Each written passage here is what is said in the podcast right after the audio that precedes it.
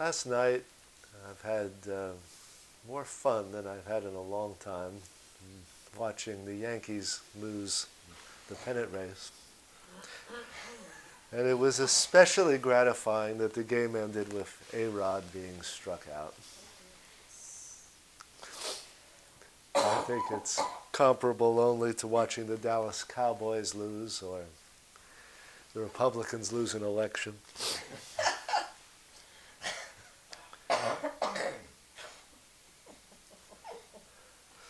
And it was remarked on that perhaps it's a tad unseemly for a Buddhist to take so much pleasure in watching somebody lose or rooting so much for one team over another.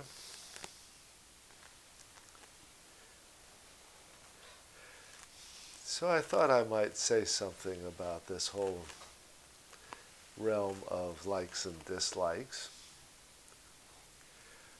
But more than that, something about the particular versus the universal, and how there's a kind of risk of pernicious universalism in this practice and many practices. I think it's an insidious tendency that people have to look for a kind of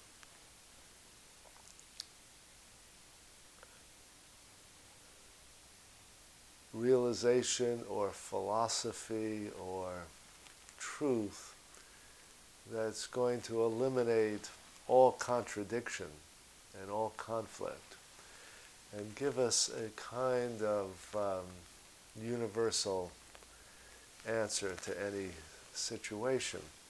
This takes all sorts of forms.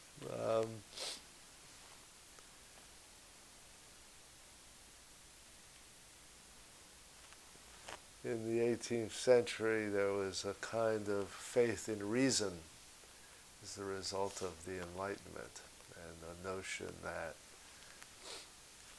universal ideas of reason and liberty and natural rights would override all nationalist and sectarian differences, and that we would be able to achieve a kind of international sense of the oneness of humanity.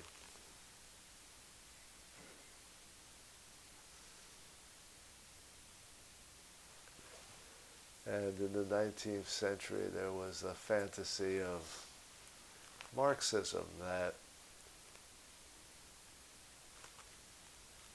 the consciousness of the working class would extend beyond all international boundaries, and that there would be a universalism based on that kind of economic common ground that again would override all nationalism. Neither of these have particularly seemed to play out very well.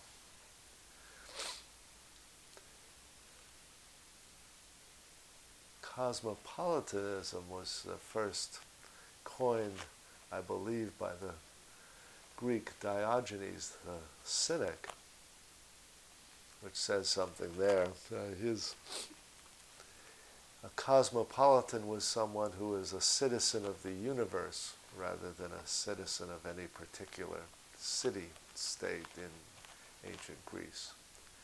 Very radical idea that you would be from everywhere rather than somewhere.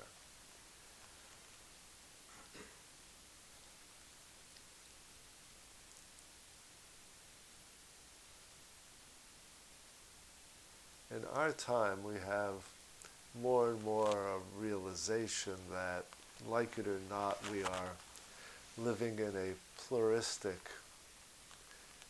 universe with very many competing senses of the good many competing ways of organizing a life or conceptualizing a good life, and that we can't really find one overarching system that's going to encompass all of these things without contradiction. One of my favorite philosophers, Isaiah Berlin, has written extensively about how the good, it turns out to be very multiple, and goods can be in competition with one another. Despite all our fantasies of getting a solution to our problems that will be once and for all and eliminate contradiction. Now, this all can seem very abstract, but I think it's important at the level of individual psychology as well, in terms of how we deal with our own inner sense of conflict or multiplicity. Whitman said something to the effect, I'm sorry if I can't remember the line exactly, do I contradict myself? Very well, I contradict myself. I contain multitudes. And that is a realization that one way or another we have to incorporate into our practice, that we will contain multiple self-states, and some will contradict each other. And we're going to have to find a way of encompassing that complexity and that contradiction.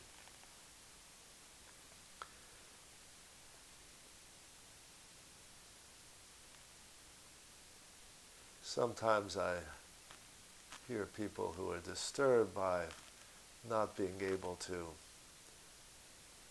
maintain a life that seems strictly in accord with their ideals or their values, that they have an image of how they wish they were that they can't live up to, or that parts of themselves just don't seem to fit into.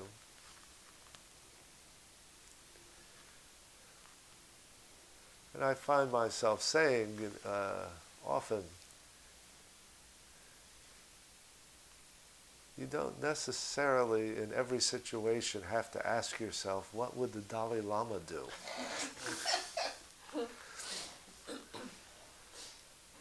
You don't have to try to imagine a kind of self-state that is free of greed, anger, ignorance, conflict, desire and preference, and somehow operate from that position.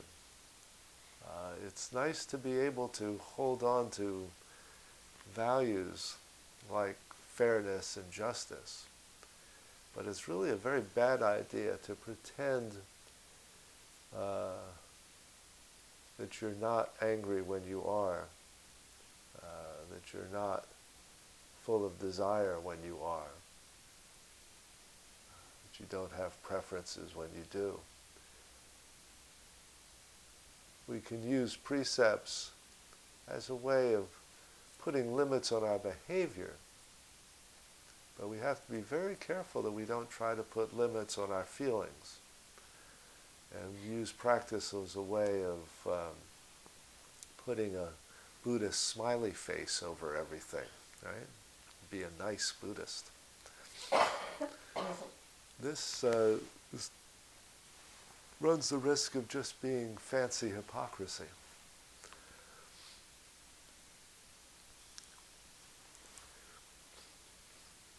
And I think the history of Buddhism and many religions demonstrates that when we try to maintain too angelic a facade, that the devil in us will find a way out one way or the other.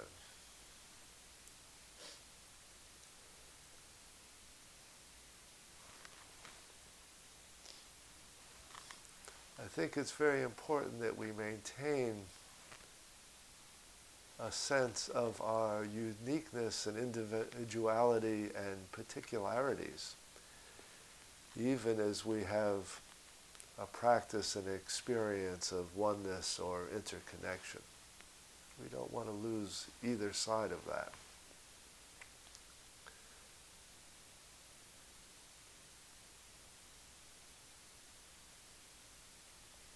think that it's important that we always realize that our view is the view of somebody from somewhere, that it's always going to be local to a region and local to our particular psychology, and that we have to cherish and work within those particularities and not think our practice is about smoothing them all over. In one sense, you know, in a sesshin or in a traditional setting when everybody dresses alike in the same black robes and follows all the same rituals, it can look like individuality is disappearing into the sameness of ritual. But I believe Suzuki Roshi said it was only when there's this backdrop of uniform practice that people's individual differences become clear. And we can see how we each handle ourselves and manifest ourselves against the backdrop of a common practice.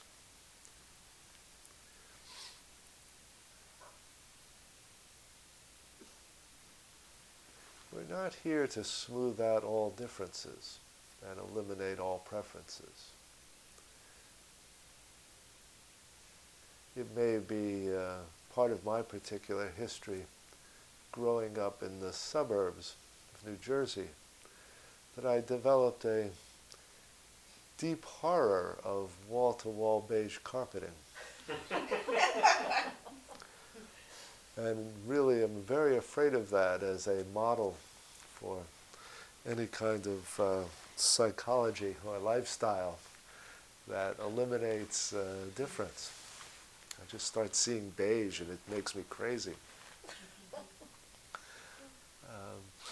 It can manifest in particular ways, and I think, you know, one of the things I said in Sesshin is, you know, I have a little collector's habit of liking unique objects, you know. So I will buy a scroll like the one we have in the Garden of Zendo that's old and unique and has a particular history. And I think there's something important about having unique objects rather than everything being mass-produced or reproduced. We can go a little overboard with that. I'm sure I do. But it led me to be a letterpress printer, wanting to make individual, unique books, not just see the same books in Barnes & Noble. Wherever you are in the country, the store is the same, the books are the same.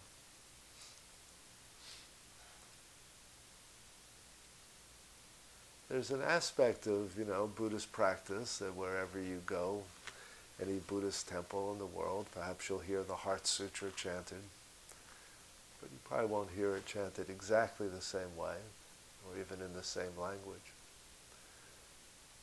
And while we want the commonality of our practice, I think we want to hold on to the particulars of it too. And we have to hold on to the particulars of our personality. I think that's really the main message today. That those things are not obstacles or problems in our practice. We have to figure out how to hold them and cherish them. Really be able to see, this is me, this is me.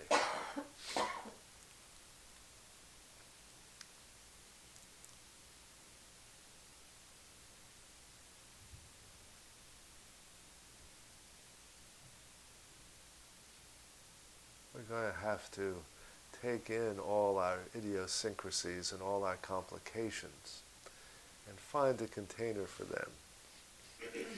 Whether that includes being a Yankee fan or a rabid anti-Yankee fan.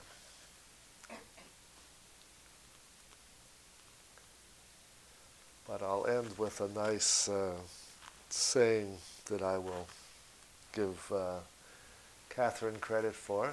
She told me just before we came in here. We should not worry so much about whether a dog has Buddha nature. What we should be concerned about is how the Buddha deals with his dog nature. Thank you.